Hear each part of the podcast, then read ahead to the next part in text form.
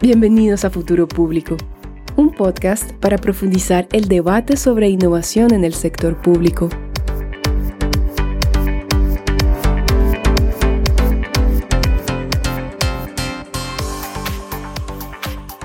El sector público se enfrenta a una serie de retos para transitar hacia un modelo de administración más ágil, resiliente y adaptable a un mundo cada vez más complejo e incierto.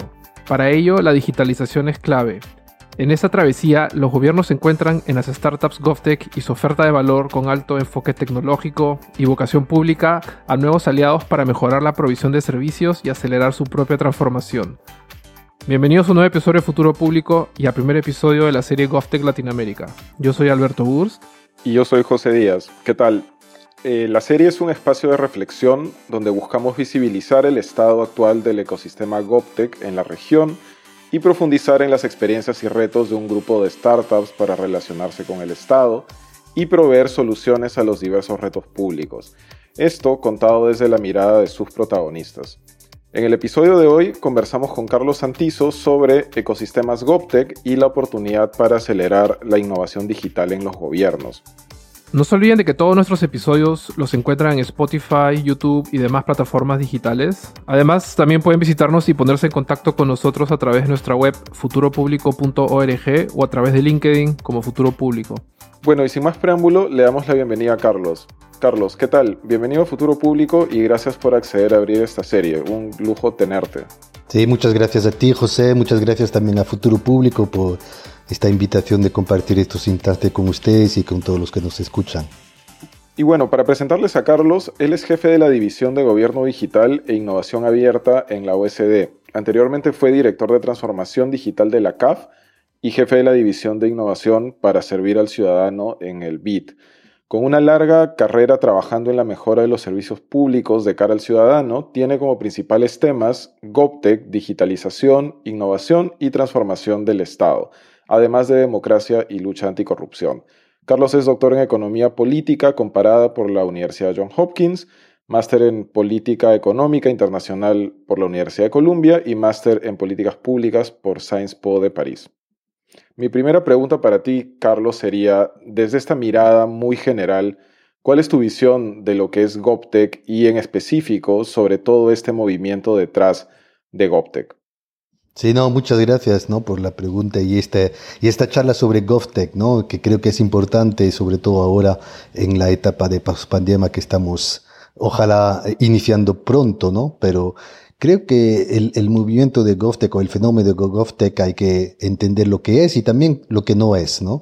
En el sentido de que GovTech eh, realmente eh, son eh, maneras de, nuevas maneras de innovar en el sector público, utilizando y apalancando datos y nuevas tecnologías de manera ágil y de manera experimental, muchas veces pues trabajando de la mano eh, eh, con las startups digitales y los gobiernos en particular locales. Y creo que antes de conceptualizar igual el, el, el, la noción de GovTech como se entiende en, en, en, esta charla, pues también sus orígenes, ¿no? ¿Por qué ahora? ¿no? ¿Por qué ahora este movimiento está tomando aceleración? Y creo que hay una triple aceleración digital que estamos viviendo en el cual el movimiento y los ecosistemas GovTech se insertan, ¿no? Es una, un, una aceleración, digamos, digital de las tecnologías tecnologías digitales cada vez más aceleradas, eh, nuevas tecnologías están eh, eh, irrumpiendo en nuestros espacios privados y públicos, en la nueva economía, en las nuevas sociedades digitales. Entonces hay una aceleración también de la innovación digital, de las nuevas tecnologías y cómo éstas están cambiando nuestras vidas, nuestras economías y también nuestros gobiernos. ¿no?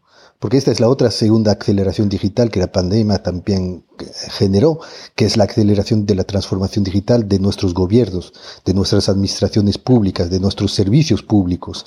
Eh, y en estos últimos años muchos países de, del mundo y de la región de América Latina y del Caribe pues han, eh, han acelerado la digitalización de sus estados eh, con nuevas tecnologías.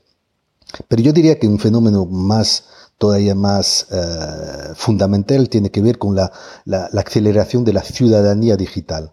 Es decir, cómo nosotros en nuestras vidas utilizamos las, las, las herramientas digitales para relacionarnos con, entre nosotros con eh, los actores económicos y cada vez más con los gobiernos. Entonces eso también crea unas expectativas de, de, una, de unos estados que sean más ágiles, más amigables, más cercanos eh, y más eficientes en la manera que proveen sus servicios. Y creo que es precisamente ahí donde entra la innovación GovTech y los ecosistemas GovTech, que de nuevo eh, estos se entienden como estos ecosistemas en los cuales las startups digitales que apalancan nuevas tecnologías y, la multiplicación de los datos, trabajan con los gobiernos eh, para crear soluciones ágiles eh, a problemáticas concretas de gestión pública, de servicios públicos y em, también de, problemáticas, digamos, de, de, problemáticas públicas cotidianas, ¿no? Y creo que es ahí donde este movimiento y este ecosistema es muy activo eh, y hay diferentes maneras de proveer estas soluciones, pero ahí realmente hay un ecosistema muy importante. Y yo diría que los tres actores principales de estos ecosistemas, digamos, son de un lado entonces las startups eh, del mundo digital, y es un nuevo tipo de startups que quieren tener un impacto social y un valor público, mejorando la calidad de los servicios a los ciudadanos, mejorando la vida de los ciudadanos. Y de luego, del otro lado, tenemos a gobiernos que también tienen más afán, mayor afán de innovar para proveer mejores servicios de manera más ágil y más eficiente. Y entre los dos hay los datos que los gobiernos pues liberan y abren eh, como motor de esta innovación y la compra pública, que es el instrumento a través del cual los gobiernos puedes, pueden comprar soluciones del mercado de estas startups eh, digitales que llamamos las GovTech. Carlos, ahí me gustaría, de lo que nos acabas de contar, de repente hacer un poco de hincapié en qué tan importante es en la definición o en tu conceptualización del fenómeno GovTech el tema de incluir el, ecosistema startup o las startups en general. O sea, qué tan... Porque antes de empezar el episodio estuve buscando definiciones distintas y claro, definiciones de todo tipo, pero ¿por qué el tema ¿Por qué esto del startup y la importancia del startup eh, es presente en el tema GovTech actualmente?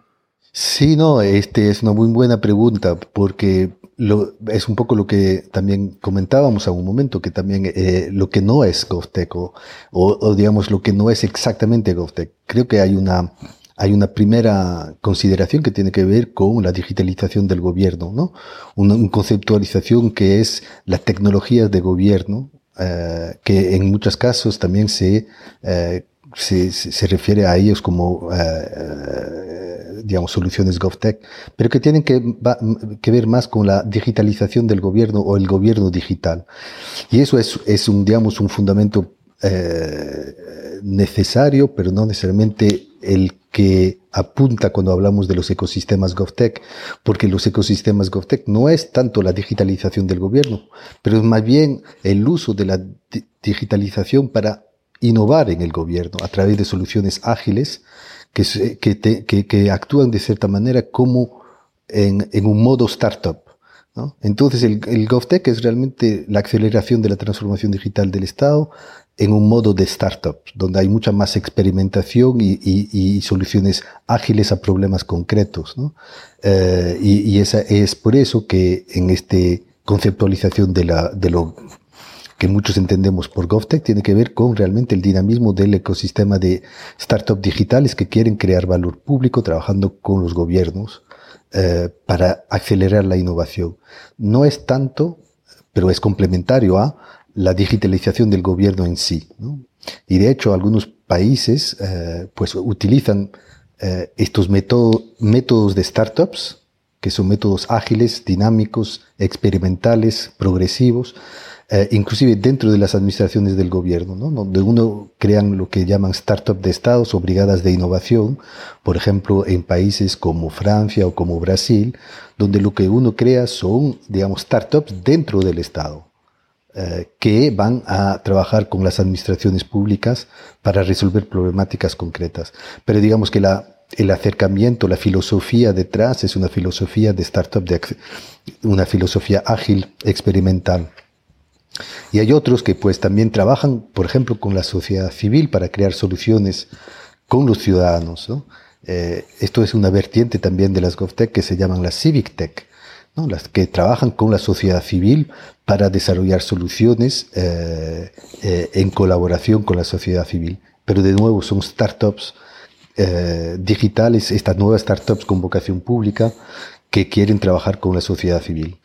Y digamos, en, el, en la conceptualización digamos, más, más fundamental tiene que ver con cómo el sector público puede trabajar con el sector privado de las startups digitales para co-crear soluciones a problemáticas públicas.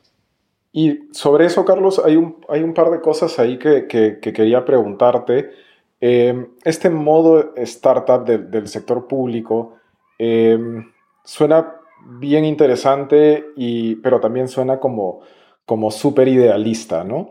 Eh, Tú ves como, como, en el caso específico para, para Latinoamérica, cuáles son, digamos, los puntos fuertes en la que tú ves que los gobiernos, o sea, temas fuertes en los que tú ves que los gobiernos están ya entrando como en este modo startup.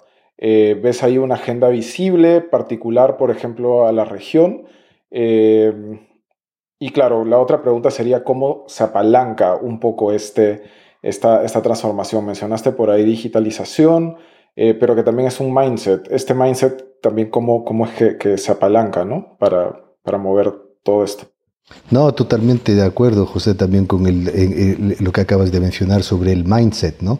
En términos de cómo innovar en el sector público. Y creo que ahí, pues, lo, que, lo que es interesante del, digamos, de, este movimiento, de, estos ecosistemas GovTech, es que es un poco el encuentro de dos mundos que no tenían que encontrarse. Eh, de un lado, eh, las startups digitales, que son muy ágiles, muy dinámicas, cuyos horizontes temporales son muy cortos para desplegar soluciones eh, viables eh, comercialmente, pero también viables tecnológicamente para solucionar problemáticas concretas de los consumidores en, general o al origen. Y del otro tema y del otro lado tenemos los tiempos largos de las administraciones públicas eh, basadas en reglas, basadas en gestión del riesgo, inclusive, eh, digamos, control y aversión al riesgo, eh, con poca capacidad, digamos, de experimentar y, una gran dificultad también para absorber innovaciones digitales de manera ágil. Y creo que mm, mm, vemos mucho este desfase en nuestras vidas cotidianas, donde interactuamos con los bancos a través de los móviles, pero todavía no con los gobiernos. Entonces, como ciudadanos digitales, nosotros esperamos cada vez más que los servicios que las empresas nos proveen a través de medios digitales que pueden ser nuestros celulares, pues también los gobiernos lo hagan. El desafío de los gobiernos es que realmente la cultura de las administraciones públicas no es de, innovar con tanta celeridad. Entonces, en estos ecosistemas GovTech lo que se están juntando son estas dos culturas distintas, pero eh, complementarias.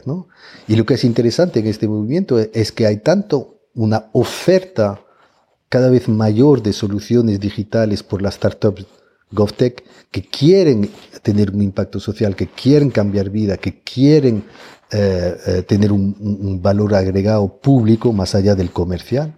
Y del otro lado, muchos estados y muchos gobiernos, en particular en nuestras ciudades, que han entendido que hoy en día se debe innovar, hay mucha demanda por innovación en, muchos de los gobiernos de la región y bueno, del mundo en general, pero en la región también, donde hay un afán por eh, ver maneras a través de las cuales se podría integrar estas innovaciones para mejorar los servicios públicos. Entonces, en este espacio, en este espacio se están juntando estos dos mundos, se están conversando y creo que estamos al inicio de un, de un proceso que es bien difícil, y cuando miramos la experiencia de otros países como Francia o Inglaterra, que ya llevan más de cinco o seis años experimentando con estos ecosistemas GovTech, no es fácil, no es fácil porque son realmente culturas muy distintas que se están buscando. ¿no? Entonces es un espacio que todavía está, digamos, en, eh, está madurando, está desarrollándose.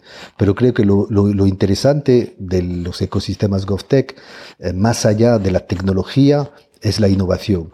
los sistemas GovTech no son tanto, o sea, cuando hablamos de sistema, ecosistemas GovTech para la transformación digital de los gobiernos, estos no son tanto, digamos, la, lo digital. Lo que importa aún más es la transformación, apalancando lo digital. Y es esto lo que es diferente, por ejemplo, con conceptos más tradicionales de gobierno digital o de digitalización de los gobiernos, donde eh, ahí se, habla más de, de, automatizar procesos y trámites.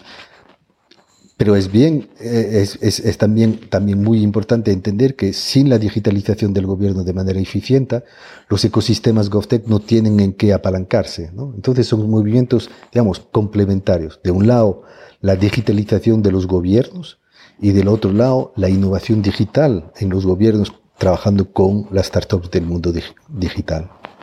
Ahí, Carlos, quizás te preguntaría eh, si tienes en mente algún caso de éxito o casos de éxito en la región que podrían ayudar a ilustrar este encuentro? Sí, sí, no, y hay, y hay muchos y cada vez más, ¿no? Yo diría que, que, que, que igual también, eh, antes de, igual antes, yo precisaría que igual antes de hablar de los casos de éxito, también son algunos de los drivers que están por detrás, que son también interesantes y que te explican un poco estos casos de éxitos en, en, en, que, que, me preguntas, ¿no? Porque claramente, de un lado, tú tienes, digamos, eh, mayor demanda de innovación por los gobiernos, mayor demanda de absorción de innovaciones digitales por los gobiernos, pero también, como decía, también más, mayor oferta de estas startups de un nuevo, de un nuevo, de un nuevo, digamos, tipo, que no, son, que no van solo por el valor digamos, el retorno en inversión financiera, pero también el valor agregado social de políticas públicas. Y algunos de los drivers que vienen por detrás es que hay un interés cada vez mayor de los inversionistas privados, de los fondos de capital riesgo, de los inversionistas de, de, impacto, que entienden que también ahí hay una apuesta interesante y un mercado interesante. Porque al final la compra pública de tecnología, o sea, el mayor comprador de tecnología son los estados. Y con la pandemia y con la aceleración de la digitalización de los estados y de los gobiernos, este mercado crece. Entonces, claramente ahí hay algo muy interesante que es un driver detrás, que hay un mercado eh, potencial enorme. Y también desde los gobiernos, otro driver es que también la, digamos, la compra pública de tecnología de gobierno no ha sido siempre un éxito, porque faltaba mecanismos a través de los cuales uno podía experimentar soluciones, co-crear soluciones, comprar problemas, si quieres antes de desplegar soluciones que igual no serán completamente adecuadas al, digamos, al problema en, ah, en sí. Y yo diría que un tercer driver muy importante en la región, en varios gobiernos de la región, y yo te diría en particular gobiernos locales y de las ciudades, es la cada vez mayor apuesta eh, e inversiones de los gobiernos en, en, en, en los últimos años en los ecosistemas de innovación en general, en el emprendimiento eh, digital, en particular de las startups. Y entonces hay también ahí apuestas sobre eh, los ecosistemas de emprendimiento que incluyen apuestas a este nuevo tipo de emprendimiento público que son las GovTech. Entonces preguntabas, ahí esos drivers pues en diferentes países se van, se, se, son más o menos, eh, digamos, dinámicos o marcados, pero hay muchas historias de éxito que uno puede ver en, en, en la región en los últimos años, ¿no? Bien, por ejemplo, hablando a, a nivel de países de nacionales, países como Colombia, por ejemplo, Argentina o Brasil, perdón, pues eh, han, han, han, estado en la delantera. Por ejemplo, eh, Colombia en los últimos años ha hecho realmente una apuesta muy fuerte en el emprendimiento digital como motor del crecimiento y esa apuesta también incluye eh, en eh, los emprendimientos públicos de las GovTech. Eh, por ejemplo, Colombia ha sido el primer país de la región en crear un laboratorio de innovación GovTech dentro de su agencia de innovación y, y de emprendimiento que es Impulsa de laboratorio Milab es realmente un, experimento muy interesante y un caso de éxito también muy interesante. Y a través de ese laboratorio o aceleradora de soluciones, si quieres, lo que hace el gobierno es ir, ver cuáles son las problemáticas concretas que existen para los ciudadanos, trabajar con las entidades responsables de resolverlo y ir al mercado GovTech para ver cuáles serían soluciones que se podrían ajustar a, esto. ¿no? Otros países que, también han, acelerado también su inversión en este ecosistema GovTech es Brasil. Eh, y a través de varios instrumentos, pero a, a, través de un nuevo marco legal y fiscal para las startups, a través de un nuevo marco de contratación pública, a través de una actualización de su estrategia de gobierno digital, han hecho apuestas, digamos, proactivas para dinamizar este ecosistema. Y de hecho también Brasil cuenta con una, una aceleradora GovTech muy, muy importante que es el Brasil Lab, que también permite identificar cuáles son esas empresas en el mercado que tienen soluciones también para el sector público, e inclusive para el sector judicial. Y yo te diría que otro, un tercer caso de éxito que es muy interesante eh, son lo de las ciudades. Muchas de las ciudades de la región están en la delantera de este movimiento, como puede ser Monterrey, Buenos Aires, México, Bogotá, eh, Sao Paulo. Eh, y eh, un, un, caso de éxito muy notable en los últimos años ha sido el de Córdoba, en Argentina, donde desde el gobierno de la municipalidad pues, se creó todo un programa de apoyo a los ecosistemas de innovación GovTech de la municipalidad. Y claro, este se apalancaba en la aceleración de la transformación digital del gobierno municipal.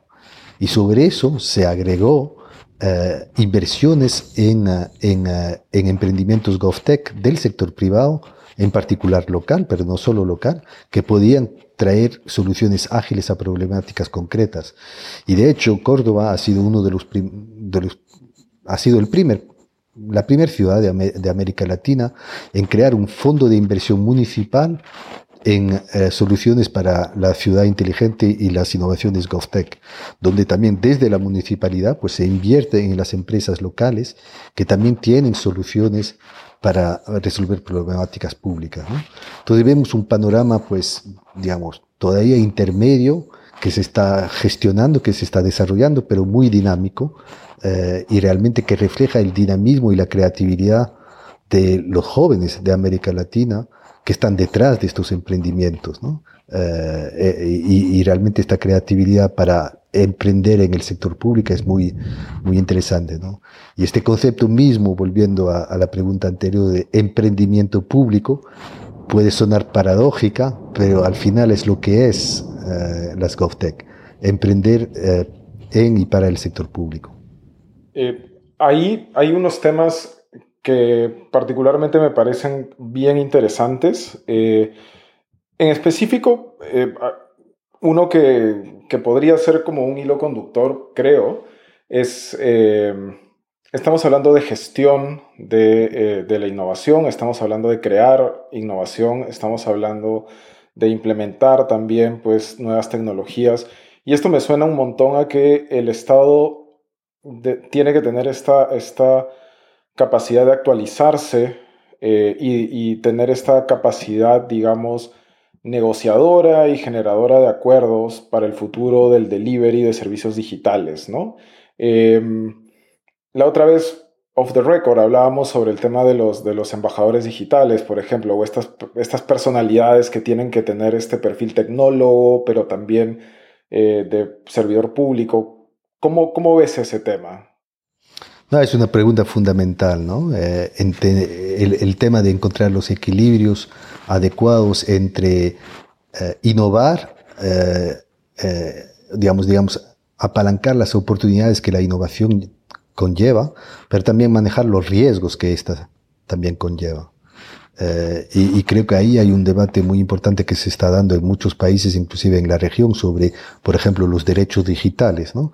Y entonces es buscar estos equilibrios entre cómo la innovación puede mejorar vidas, pero también mitigar los riesgos que las nuevas tecnologías también traen, ¿no? Y lo vemos, por ejemplo, en temas de inteligencia artificial, ¿no? Que es una de las nuevas tecnologías que apalancan los datos, que son cada vez mejores, y, más abundantes eh, y también los datos abiertos de los gobiernos, para de ahí, a través de algoritmos, crear, eh, digamos, eh, soluciones, inclusive para el sector público. El desafío eh, para los gobiernos, que también son garantes del bien público, que son garantes de la seguridad pública, es realmente manejar estos equilibrios entre las oportunidades que la inteligencia artificial, por ejemplo, puede llevar, pero algunos de los riesgos en términos de privacidad de los datos, en temas de sesgos eh, que estos sistemas pueden producir. Entonces ahí hay un, un, debate un poco perpetuo porque el sector público no es el sector privado. Los tiempos de las instituciones y los valores democráticos de las instituciones de la región pues también requieren cierto eh, cautela eh, cuando uno pues usa y despliega nuevas tecnologías que no son siempre testeadas. ¿no? Y creo que es ahí de nuevo donde los ecosistemas GovTech pueden tener un valor agregado. Creo que se aprendió en la región que antes de desplegar nuevas tecnologías tienes realmente que pensarla eh, que eh, a través de experimentación, a través de de, modelos controlados de experimentación, como, como, se llaman los sandbox, ver si se pueden adecuar a los problemas específicos eh, en, un, en, un, marco regulatorio que todavía pues es, es, bien difícil porque la tecnología va mucho más rápido que la capacidad de los reguladores de poder un poco guiarla para que no se desvíe eh, de, de, de, de, los valores. Y entonces en, este, en esta dinámica entre innovación, eh, entre las oportunidades de la innovación y los riesgos de, las nuevas tecnologías, pues es un equilibrio bastante eh, delicado que, que, que, que conseguir. Em, y diría que ahí pues hay, hay, hay, bastantes dinámicas interesantes que las GovTech también pueden aportar. Em, yo pensaba que eh, un tema ahí que, que, también está subyacente tiene que ver un poco cuál es la relación que pues los gobiernos, digamos, las instituciones democráticas y los gobiernos en general tienen que tener con las, las tecnologías y en particular las big tech, las empresas tecnológicas. Y creo que ahí es un debate aún más amplio de, del GovTech en términos de, de este diálogo entre las digamos, las grandes empresas tecnológicas y los gobiernos y los estados. Eh, ahí innovaciones como los embajadores digitales pueden tener un papel importante. Y eso es una, algo que pues, es bastante reciente en los últimos años, en particular en países como Dinamarca, pero ahora se está generalizando a, Australia en términos de poder tener una relación más estructurada entre gobiernos y empresas tecnológicas. Muchas de estas empresas tienen un poder mayor que muchos de los gobiernos, ¿no? Y estos embajadores digitales, pues, es una señal diciendo que en tu, en tu política exterior, tu relación con los estados es importante, pero tu relación con las grandes empresas de tecnología son cada vez más importantes y tú tienes que tener un diálogo estructurado, eh, un, un, diálogo proactivo con estos, con estos con estos actores, inclusive sobre cuáles son las cosas que se pueden aceptar y las que no se podrían aceptar en un entorno democrático en el cual en la región estamos. ¿no? Entonces ahí hay, hay nuevas funciones como estos embajadores digitales que pueden ayudar a estructurar mejor eh, e, este tipo de relación. Y de hecho los embajadores digitales pues surgen de, al, digamos, en la tradición anterior, mucho tiene que ver con el espacio de ciberseguridad. ¿no? Con las cuestiones ligadas a la ciberseguridad y los ataques cibernéticos y, todas estas relaciones de ciberseguridad. Creo que ahora se amplió más bien a, tener un diálogo más constructivo, pero también más crítico con las empresas y una tercera ola, digamos, de, o tercera generación de, de temas de interés a los embajadores digitales tiene que ver cuáles son los valores democráticos que tendrían que guiar el desarrollo de nuevas tecnologías. ¿no? Eh, y ahí hay, desarrollos muy importantes para la región que se están dando, de hecho, en, en Europa con la adopción de una serie de, de, regulaciones y de reglamentos que van a intentar, eh, digamos, gobernar mejor el espacio digital eh, en, base a estos principios. Carlos, ahí, ahí mencionaste el tema de las regulaciones y, las leyes. No sé si se nos está pasando el tiempo y, no hemos tocado eh, el tema este de las barreras o, los blockers del GovTech. No sé si podrías eh, definir si es que el tema, por ejemplo, de la, regulación es la principal barrera en la región o te parece que dónde están estas las cosas que están bloqueando en ese momento el desarrollo del GovTech. Sí, no, efectivamente, ¿no? Y, y, sobre todo cuando, cuando hablamos cada vez más de GovTech y estas soluciones de las startups, pues también hay también un ámbito más internacional y transnacional, porque muchas de estas empresas también se vuelven multilatinas, operando en diferentes eh, gobiernos, en particular a nivel local. Y hay una empresa, por ejemplo, que se, una argentina que se llama Muni Digital, que ya está exportando a Europa soluciones desarrolladas en América Latina. Entonces hay toda una dinámica, digamos, internacional, transnacional de la regulación internacional de, de, estos temas. Pero diría, diría que igual hay tres desafíos o más que barreras, pero desafíos que se encuentran en el desarrollo de los ecosistemas GovTech en los países. Y el primero claramente tiene que ver con la regulación, pero en particular de la compra pública, ¿no? Eh, porque se trata de un, realmente un tema muy eh, fundamental de cómo los gobiernos pueden no solo utilizar y apalancar la compra pública para la innovación y el emprendimiento, pero también la compra pública de la innovación para los gobiernos dentro. Eh, inclusive eh, eh, invertir en la innovación de la contratación ella misma a través de la absorción de nuevas tecnologías para la contratación pública. Pero digamos que ahí hay un, tema importante porque la aceleración de las nuevas tecnologías y los ecosistemas GovTech pues son requieren de marcos que sean más flexibles, más ágiles y más adecuados a, digamos, a la velocidad a través de la cual las nuevas tecnologías se están desarrollando. Eh, y, y, y, también es un tema cultural de la administración pública porque la compra pública en general, el concepto detrás es que tú compras una solución y los que te ofre, lo que te ofrece las GovTech no es una solución, es comprar un problema y desarrollar conjuntamente una solución. Entonces son también problemas fundamentales de qué entendemos por la compra pública, sobre todo en entornos en los cuales los riesgos de corrupción en la compra pública son altos. Entonces hay, razones por las cuales hay mucha regulación alrededor de las compras públicas, pero digamos que ahí hay una barrera importante. Yo, yo te diría que la segunda barrera tiene que ver con el marco, digamos, fiscal y legal y regulatorio de las startups ellas mismas.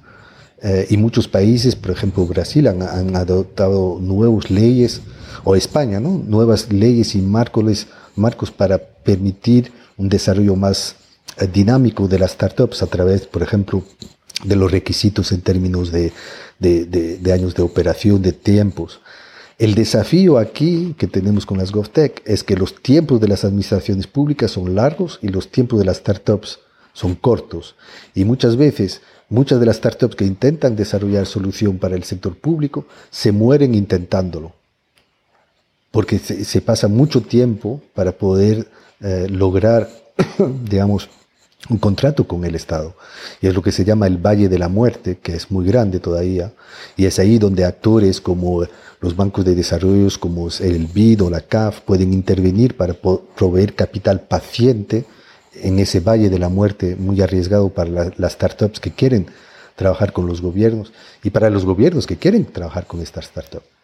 Y yo te diría que un tercer barrera es más cultural, ¿no? que es realmente la cultura de la administración pública en general y la aversión al riesgo que existe en nuestras burocracias. Porque nadie ha sido promovido por innovar, pero muchos han sido despedidos por fallarlo. Entonces hay también un, marco de incentivos en el servicio público, eh, la cantidad de controles, autocontroles, controles externos que, existen, que hacen que la cultura administrativa es una cultura eh, bastante engorrosa, bastante lenta. Eh, y, eso también es otra barrera, que es una barrera cultural. Lo que hemos visto en los últimos años ¿no? en la región es que las barreras, digamos, de, de índole legal y regulatorio se están resolviendo. Muchos países, que sean Brasil, que sea eh, Chile, que sea, eh, que sea Colombia, que sea Argentina, pues están, están digamos, ajustando sus marcos regulatorios de compras públicas eh, y de, de, de, marcos legales para las startups para permitir este tipo de dinamismo. Entonces las cosas están cambiando, pero las mentalidades, digamos, y la cultura administrativa lleva más tiempo. Hay un una cosa que me quedé pensando eh, sobre, sobre el tema de los sectores en específico, sobre cómo, cómo pues el, eh, eh, el ecosistema GovTech también puede, puede desarrollar estos sectores como la compra pública, de innovación, por ejemplo. y ahí va mi pregunta, por ejemplo, sectores clave que tú por ahí mencionaste tangencialmente como anticorrupción, por ejemplo, este, eh, transformación digital de los sistemas judiciales, el tema de derechos humanos, por ejemplo, asegurar esta ciudadanía digital o democrática.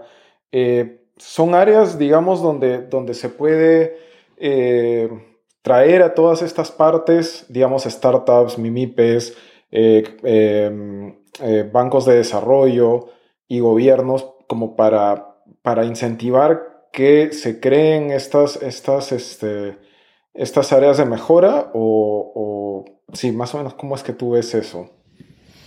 Sí, sí, no, no, no totalmente. O sea, yo, creo que en general, primero, yo lo que diría es que estas soluciones ágiles desarrolladas entre GovTechs y gobiernos puede, se pueden aplicar a toda área de política pública, de la educación a la salud, hablamos de EdTech, de HealthTech, hablamos también de en la agricultura, también ah, lo, hablamos en, en, todos los sectores, el sector financiero, de las FinTech. Eh, inclusive en temas de regulación, las RegTech también están desarrollando soluciones. Entonces hay muchas de estas techs, soluciones techs, que podemos conceptualizar como GovTech, porque pues es con el gobierno y la gestión pública en general. Entonces, las aplicaciones son infinitas, digamos, ¿no? Eh, por ejemplo, mismo en el sector judicial, que no es el sector más digitalizado eh, o más avanzado en su digitalización y transformación digital, eh, empresas como Softplan en Brasil desarrolla soluciones off the shelf para las, mejorar la administración de la justicia. Lo vemos en, en temas vinculados, por ejemplo, a la policía, pero diríamos, todos los ámbitos de gestión pública pueden tener soluciones de, desarrollados por las GovTech, pero igual déjame mencionar un, par de ellas. ¿no? Uno tiene que ver con los trámites públicos, en particular a nivel municipal. Eh, creo que ahí hay, un, hay, un, hay un, una adecuación muy fuerte entre las necesidades de las ciudades y los municipios, en particular los pequeños municipios, con ese tipo de soluciones que se ajustan, por ejemplo, a la gestión de los trámites públicos a nivel local, de, la automatización de los procesos internos a las municipalidades. Entonces, digamos, el ámbito municipal y de ciudades puede, es un ámbito muy, muy promisorio para muchas de estas GovTech y vemos muchas de ellas como Gove eh, o Aproba Digital en, en, Brasil, eh, como Mundi Digital en Argentina, eh, como muchas otras que proveen soluciones realmente para los gobiernos municipales. Eh, otra cosa que hemos visto también en, el, trabajo en particular que hemos realizado en el, ah, en el Banco de Desarrollo de América Latina, de CAF, tenía que ver con eh, las aplicaciones que tienen que ver con la lucha contra la corrupción en particular. Y muchas de ellas que han desarrollado sistemas de inteligencia artificial para poder detectar y prevenir actos de corrupción, en particular en la compra pública, eh, pero no solo en la compra pública. Y muchas de estas soluciones se vienen desarrolladas algunas veces con eh, este tipo de empresas que pueden hacer analítica de datos, eh, analítica de redes sociales, que pueden ayudar a las entidades de control e inclusive a las entidades, digamos, de compra, a las, a las agencias tributarias, a poder detectar patrones que son sospechosos y que requieren un poco mayor investigación. Y de hecho, no sé si se recordarán, hace un par de años, los, eh, los eh, Panama Papers, ¿no? los papeles, los, este gran escándalo donde los, una serie de periodistas indagaron eh, una, una, una, empresa legal en Panamá que tenía que, que, ver con sobornos, pues las empresas que ayudaron a, a, analizar todos los datos que se consiguieron son de este tipo de GovTech que, que trabajan en ese segmento. Algunas veces la, yo las llamo las Integrity Tech, pero digamos es un, subsegmento de GovTech que trabaja sobre los temas de integridad. Y yo diría que el, el, tercero que agregaría, que también es un poco muy ajustado a la realidad de América Latina, tiene que ver con eh, estas soluciones que pueden desplegar estas GovTech para agilizar el Estado, eh, destrabarlo y, eh, y, en particular mejorar, mejorar la calidad regulatoria. tenemos una multitud de reglas eh, y la manera que hacemos las leyes algunas veces son, eh, no son siempre las más, eh, las más lógicas. Y, y, algunas de estas empresas que se llaman las subtex o las rectex, pues ayudan tanto a los reguladores a regular mejor, consultando a la gente de, de, manera mucho más eficiente a través de técnicas de, de, de escucha social, y también em, ayudan a las empresas a cumplir con las regulaciones y pueden ayudar a los legisladores a ver si no están regulando cosas que ya han regulado y que están sobre regulando. Entonces es también interesante que también se, hay, algunas soluciones que pueden ayudar a tener mejores leyes, mejores reglamentos y mejores regulaciones en general. Carlos, a modo de cierre de la sesión, no sé si te gustaría dejarnos algunas reflexiones finales o call to action a, las personas que nos escuchan para ver cómo promovemos más el tema GovTech. Sí, no, sí, sí.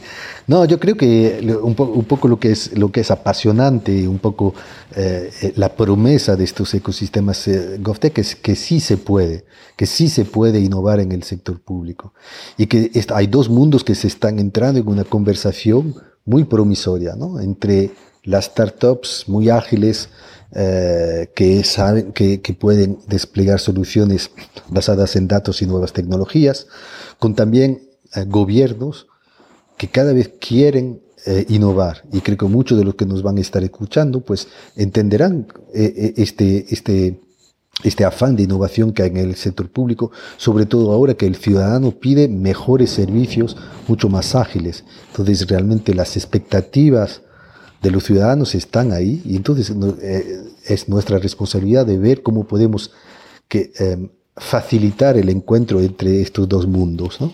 Y creo que hay un, un, trabajo muy fuerte por delante que se puede hacer y que se está haciendo en la región.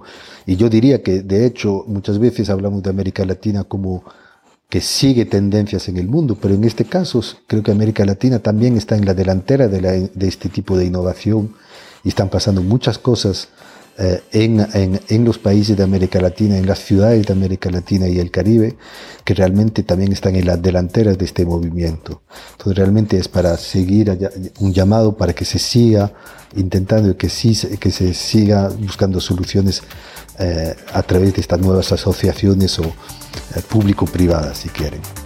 Buenísimas reflexiones, Carlos. Gracias nuevamente por habernos acompañado. Amigos, recuerden que nuestros episodios y contenido los encuentran en nuestra web futuropublico.org y también en LinkedIn como Futuro Público.